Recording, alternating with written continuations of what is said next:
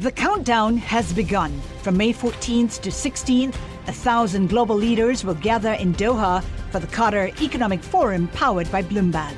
Join heads of state, influential ministers, and leading CEOs to make new connections, gain unique insights, and uncover valuable opportunities in one of the world's most rapidly rising regions. Request your invite for this exclusive event at QatarEconomicForum.com. Let me take you back to the summer of 2020. A pandemic is gripping the world, leading to hundreds of thousands of deaths in the US alone. The economy took a dive, and a lot of people were losing their jobs. And then, unexpectedly, the daily flood of headlines turned to something else entirely a social media app called TikTok. A stern rebuke from the U.S. president. We're not going to do anything to jeopardize security. White House alleges the popular Chinese based apps TikTok and WeChat are stealing American users' private information and handing it to the government in Beijing. We want no security problems with China. It's got to be an American company, it's got to be American security, it's got to be owned here. They have millions and millions of US users. Right. They're probably the single most popular social media app among people under age 20. TikTok provided an escape from the anxiety and boredom brought on by the pandemic for tens of millions of Americans. Scrolling through never ending feeds of dance videos and funny memes seemed to make people feel better. And this cemented TikTok into the mainstream in a way we haven't seen with any other social media platform since Facebook. TikTok entered kind of a golden period. But then, in the span of a few weeks, TikTok's fortunes changed. One night in late July, the US president threatened to ban TikTok because it was owned by a Chinese company that he thought was spying on American users. That night, people on TikTok freaked out. The app was flooded by videos of teenagers giving premature eulogies to TikTok, talking about how special it was, how much they relied on it, especially during the pandemic, how sad they were. It felt like a funeral. No, no, no. Okay. So you know how we stopped freaking about out about TikTok being banned? I'm literally, literally a little shaking. Um, yeah, yeah. This might be it. Well, shit. Fuck. Follow me on Instagram, I guess. I know you guys may think it's not that big a deal, but to creators like me and my brother and other creators, it is a big deal getting TikTok banned. You're listening to Foundering. I'm your host, Shelly Banjo.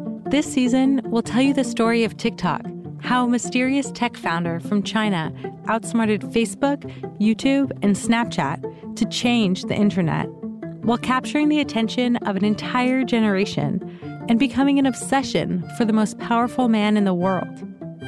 TikTok almost got wiped out in the process.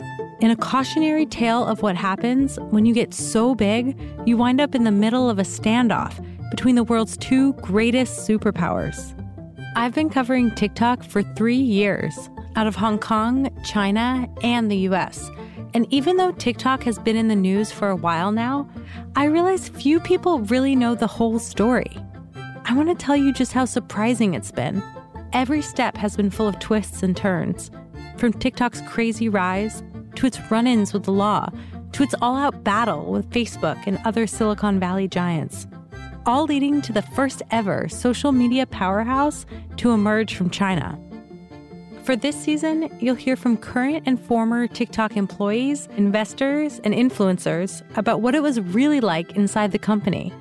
You'll also hear from the CEO of TikTok's controversial Chinese parent company, ByteDance, in one of his only interviews with Western media. We'll tell you more after this quick break.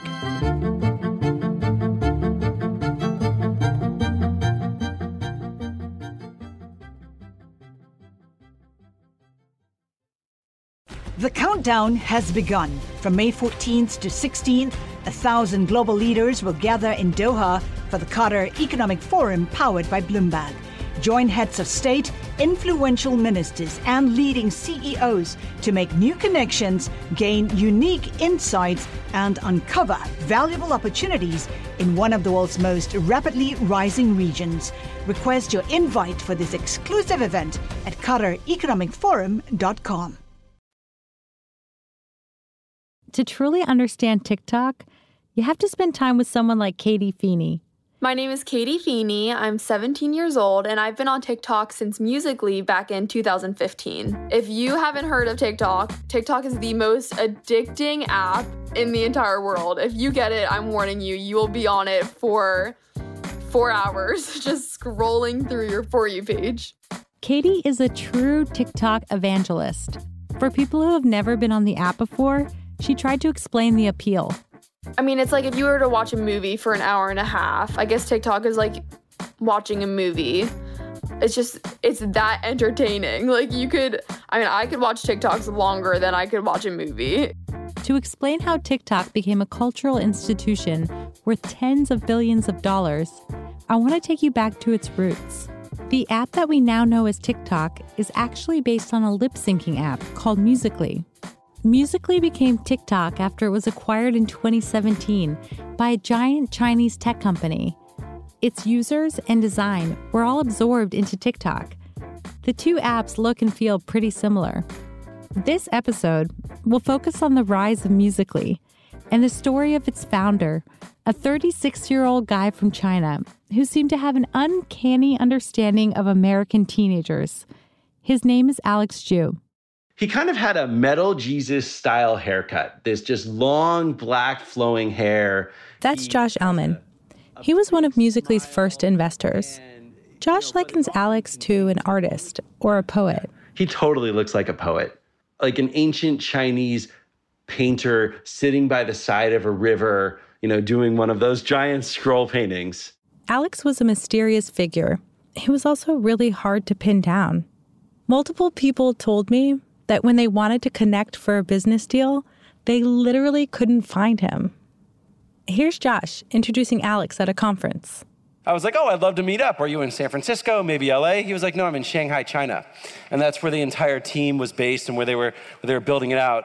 And, and so I think he just has this incredible perspective of building this company, you know, from China that, you know, American teenagers are using kind of more than anything right now. So with that, I'd love to bring up Alex Zhu. Alex was known for being kind of out there.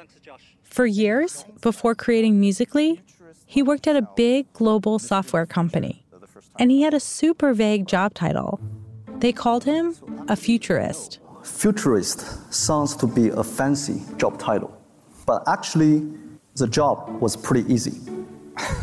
what I did at that time was quite simple sitting in my tent, playing around with my small crystal ball, telling the future. Futurist is one of those wacky titles in the tech industry, but it played right into the way Alex approached life. Many people I spoke to told me Alex was a thinker. His head was in the clouds. So I got really bored. I want to walk out of my tent. I want to be a blacksmith. I want to be a carpenter. I want to be a fisherman. I want to be a doer carpenter, blacksmith, fisherman. Alex speaks in these sort of extended metaphors. But what he's getting at is that he's ready to walk away from his job and start his own company. First, Alex made an education app. He had this idea that people could teach each other lessons online by watching short videos. I thought I got a brilliant idea. Everybody can be teacher. Everybody can learn from everybody else we spent seven months creating the first education app. And finally, it turned to be a very miserable failure. And it was a failure because people didn't want to learn that way. They mostly used their phones to socialize or have fun. And this was the breakthrough that led to Musical.ly, the app that would one day become TikTok. In 2014, Alex was doing a stint in the US and living in the Bay Area. One day, he was riding the train and he sat across from a group of teenagers. One day, I was on Caltrain from uh, Mountain View to San Francisco. And on that train, there were lots of high school students, and I was observing their behavior. He says watching these teenagers goof around on their phones gave him an epiphany. 50% they were listening to music. And the other 50%, they were taking videos and photos, selfies. So that gave me some idea. First, entertainment is going to be much easier than education because education is against the human nature. and ent- entertainment is basically following the human nature. Education is against human nature. This is the moment Alex abandoned his education app and he went all in on fun. He turned his new idea into Musically in just 30 days. It launched in July 2014. For high school students, especially in the US, they spend lots of time on social media and they love music, they love videos. And can we combine these very powerful elements into one platform, creating a social network around music and around video? Music, videos, and American teenagers. It sounds a lot like TikTok. I'm always struck by how clear and immediate Alex's vision for the app was. Honestly, Alex is so smart about design and user experience. And he's also so eccentric and captivating in the way he speaks. These are the sorts of founders that the tech industry usually loves. But Alex Zhu isn't a household name. And in fact, as TikTok grew bigger, they even replaced him with an American CEO. You gotta wonder if Alex wasn't from China, if he would be more famous. For a new social platform, a new, um, a new uh, social media to take off, it's better to have young people as an early adopter, especially the teenagers in the US. Why? They got a lot of time. When we talk about Musically and TikTok now, it almost sounds like it was an accident that so many young children ended up on the platform. But early on, Alex comes right out and says that teenagers and even preteens were the target audience from the get go. He understood that teenagers would help the app grow explosively. What he didn't realize was just how much trouble the kids would get the company into later on. And Alex was obsessive about seeing how young people behaved on his platform. He wasn't just looking at data, he was looking at them. I personally registered a lot of fake accounts, hmm. right? And, and use this fake identity to talk with the users on the platform, comment on their videos and see why they post these videos and, and just try to understand the, try to get the empathy. I want to underscore just how unusual this is that a guy in his mid 30s has launched fake accounts to interact with his users online. These are mostly preteens. It sounds kind of creepy, right? And it went beyond fake accounts. I've heard stories from famous musically personalities that Alex went even further.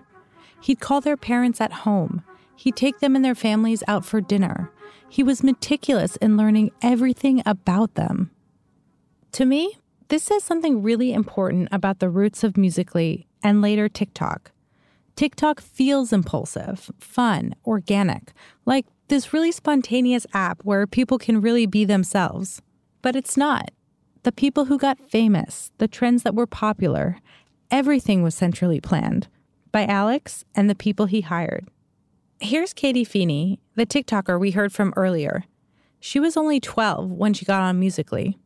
Yeah. So I was very young, and my friends and I were just super excited when this new app called Musically came out. So we would just make fun videos, and I did a lot of dancing videos with my dance team.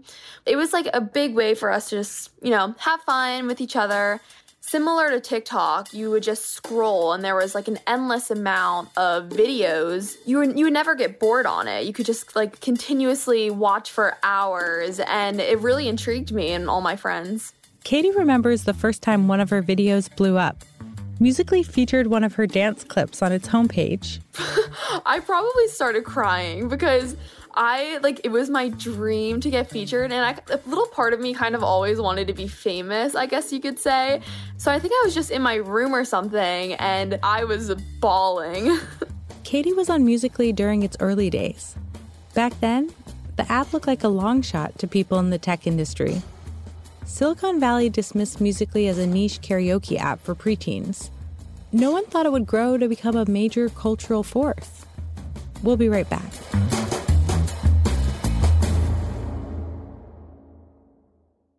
The countdown has begun. This May, a thousand global leaders will gather in Doha for the Qatar Economic Forum powered by Bloomberg, held in conjunction with our official partners, the Qatar Ministry of Commerce and Industry and Media City Qatar, and premier sponsor QNB. Join heads of state, influential ministers, and leading CEOs to make new connections and gain unique insights. Learn more at QatarEconomicForum.com. In 2014, social media seemed almost locked up. Facebook and Instagram were already so dominant. Snapchat had cornered the teen market. Twitter had bought a video app called Vine, which failed a few years later. Investors had been skeptical about putting money into another social media app. But Josh Elman, the investor we met earlier, said Musically was doing something different because the app made it easy for anyone to create their own videos. And then you were just seeing regular people around the country dancing and performing and lip syncing in ways that, you know, I had never seen that fountain of creativity, you know, before, especially not in video. And by July 2015, about a year after it launched, Musically had shot up to the number one spot in the Apple App Store. It never fell out of the top 40. Investors wanted to know who was behind it. Wow, you know, this app just came out of nowhere and it just became top five or something very, very quickly. And all of a sudden, it just really skyrocketed. So I think a lot of VCs uh, were wondering, like, you know, like who are these people? You know, where are they coming from? That's Jiajia Liao. She was working at a venture capital firm at the time. Her bosses were literally trying to give Alex money and couldn't find him. It was not straightforward. It wasn't like another, you know, Silicon Valley based founder who you could find in 30 seconds via LinkedIn. It was a bit more digging. It might seem strange that people were so confused by Alex being in China, but this is where you gotta remember Silicon Valley is a small, insular place. These investors would be confused if Alex was in Ohio. So China was almost unthinkable to them. But I've also wondered if Alex was intentionally being coy about where he was based. I'm not saying that Musically was overtly trying to hide their Chinese roots, but the company clearly wasn't advertising it either. Here's Marjay Roberts, an early Musically employee. Something a lot of people don't know, or they are starting to recognize now, is that Musically was always, first and foremost, a Chinese company. Our headquarters was based in Shanghai. Inside the company, it was clear the bosses in China were calling the shots.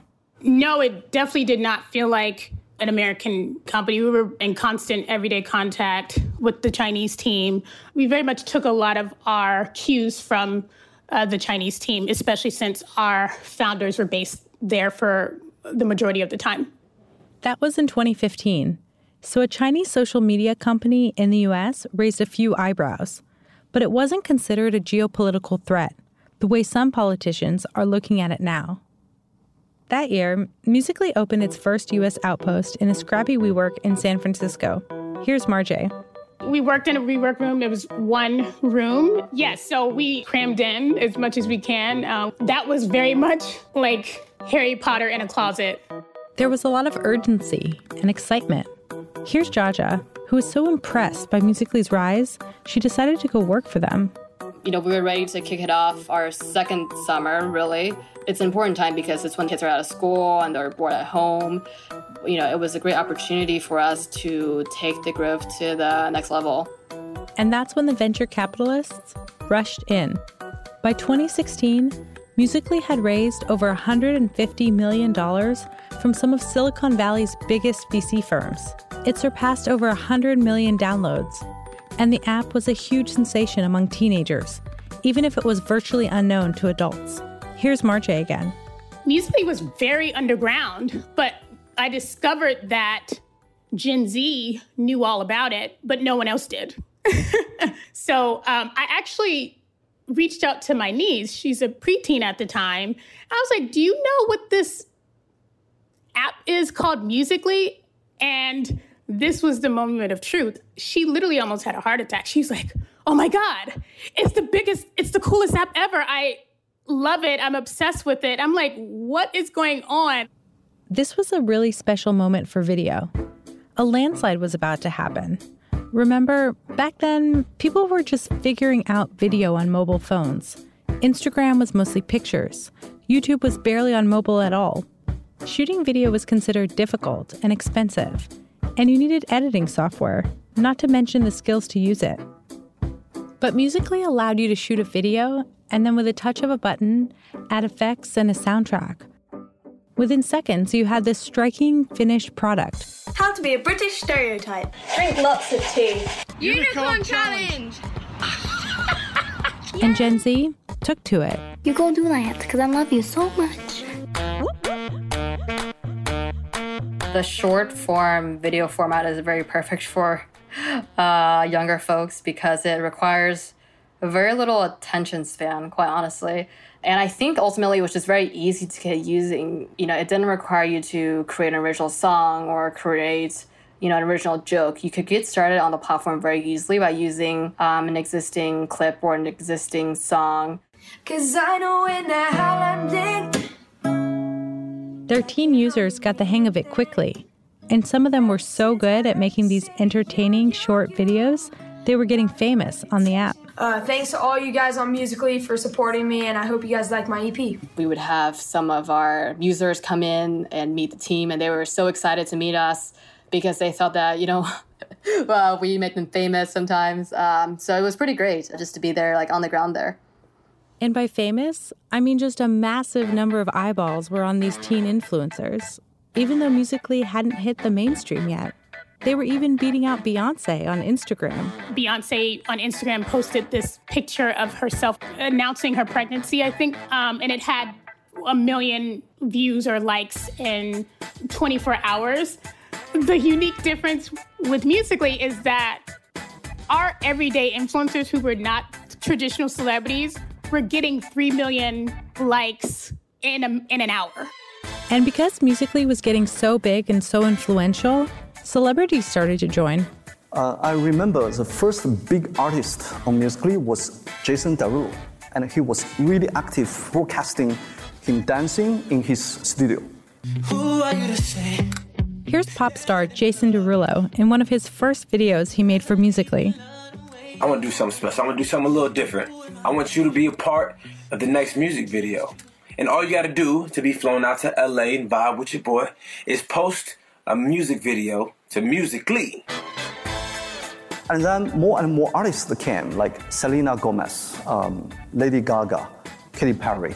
I think Lady Gaga was probably uh, one of the artists um, I personally felt so excited about because I loved know, her personality, her uniqueness.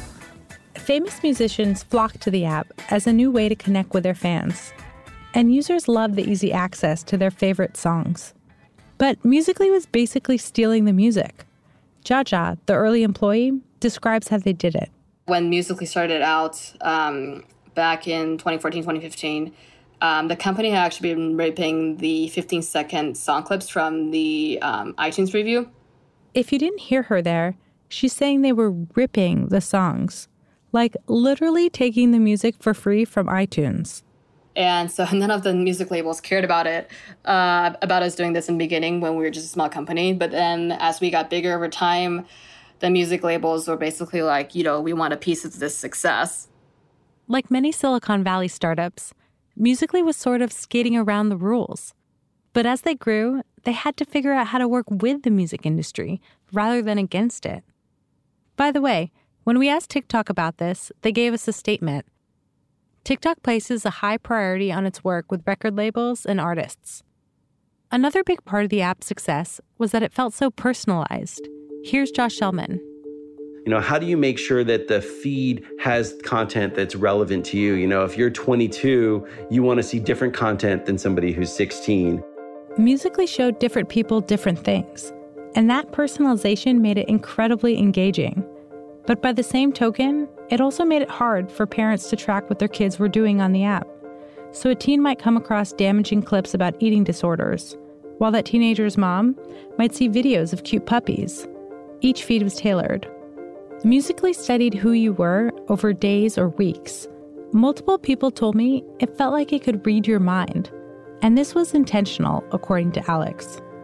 So we have to focus on the mechanism, the invisible hands. The invisible hands of Musically are way more controlling than apps like Facebook or Instagram.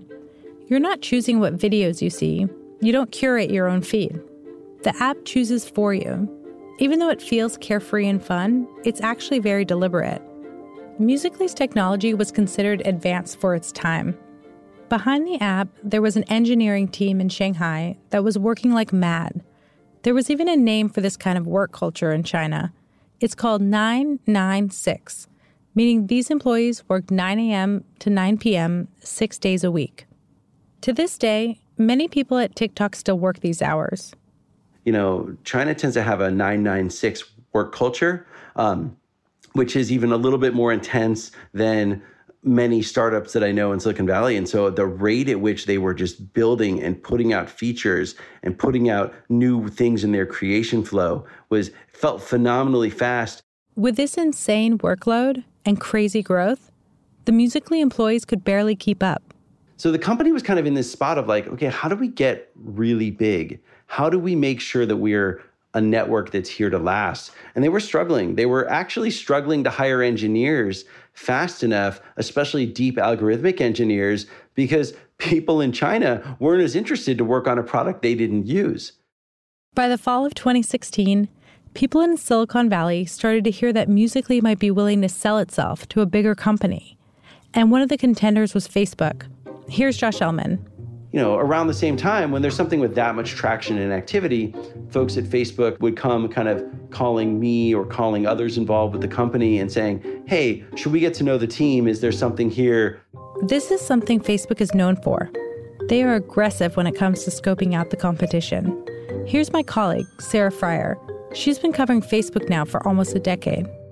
Facebook takes every potential competitor extremely seriously. And TikTok in particular was on their radar before it was even TikTok, back when it was Musically. And Musically was happy to take Facebook's call because they thought maybe Facebook could help them get even bigger. You know, they decided, hey, look, we should at least take the calls and get to know the teams. Alex was not in the US that often, so I believe at some point Facebook sent a team over to Shanghai to visit and to talk deeply about strategy and the numbers. But nothing ever seemed to make sense or, or came together on either side there. Sarah says the Musically executives visited Facebook too. The founders did come down to Menlo Park and meet with Mark Zuckerberg and the growth team at Facebook. And they had a few discussions about whether it was a good idea to acquire them and ultimately decided no. Facebook saw some red flags. They started to look at some of the downsides. Facebook was very worried about the liability of having an audience that wasn't verified to be over the age of 13 because they worried about running afoul of child data privacy laws. Uh, they also worried about the Chinese ownership. Some people at Facebook thought working with a Chinese company might mean complications down the road. See, Facebook had been blocked in China since 2009, so they knew that doing a deal with a Chinese company might be difficult. The government might not approve. In the end, both sides walked away. Josh says that back then, Facebook didn't think Musically was a serious threat. They thought Musically's super young user base wouldn't stick around that long. I think somebody somebody once said, um, "Hey, look, I think that their churn is high enough that if we just wait a couple years, they won't be much bigger and we can just add those features by then. But Facebook was wrong. Musically would go on to exceed everyone's expectations because it would morph into TikTok and become the biggest competitor that Facebook had ever seen. Here's Jiajia again, the early Musically employee. For me, I thought it was quite amazing that a team of founders from China built such a massive consumer social app that was used 90% of the time by American teenagers. And I don't think the teens at that time knew that their favorite app was made by uh, two, two guys in China. After TikTok's power and reach grew bigger and bigger, you gotta wonder if Facebook regrets walking away from these negotiations. Facebook's exit left the door open for a massive Chinese internet conglomerate to come in. This new company would supercharge the Musically app add even more advanced artificial intelligence, collect even more personal data on each of its users, and rebrand Musically as TikTok, a social media platform that would be downloaded around the world. That's next time on Foundering.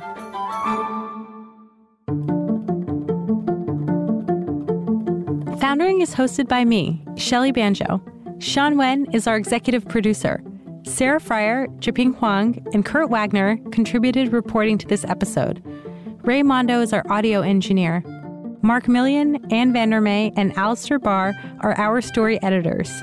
Production help from Maya Cueva, Molly Nugent, and Isabel Lee.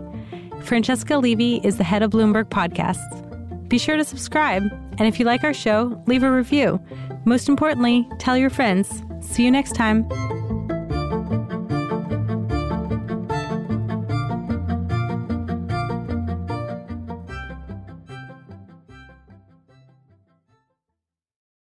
The countdown has begun. This May, a thousand global leaders will gather in Doha for the Qatar Economic Forum powered by Bloomberg, held in conjunction with our official partners, the Qatar Ministry of Commerce and Industry and Media City Qatar, and premier sponsor QNB. Join heads of state, influential ministers, and leading CEOs to make new connections and gain unique insights. Learn more at QatarEconomicForum.com.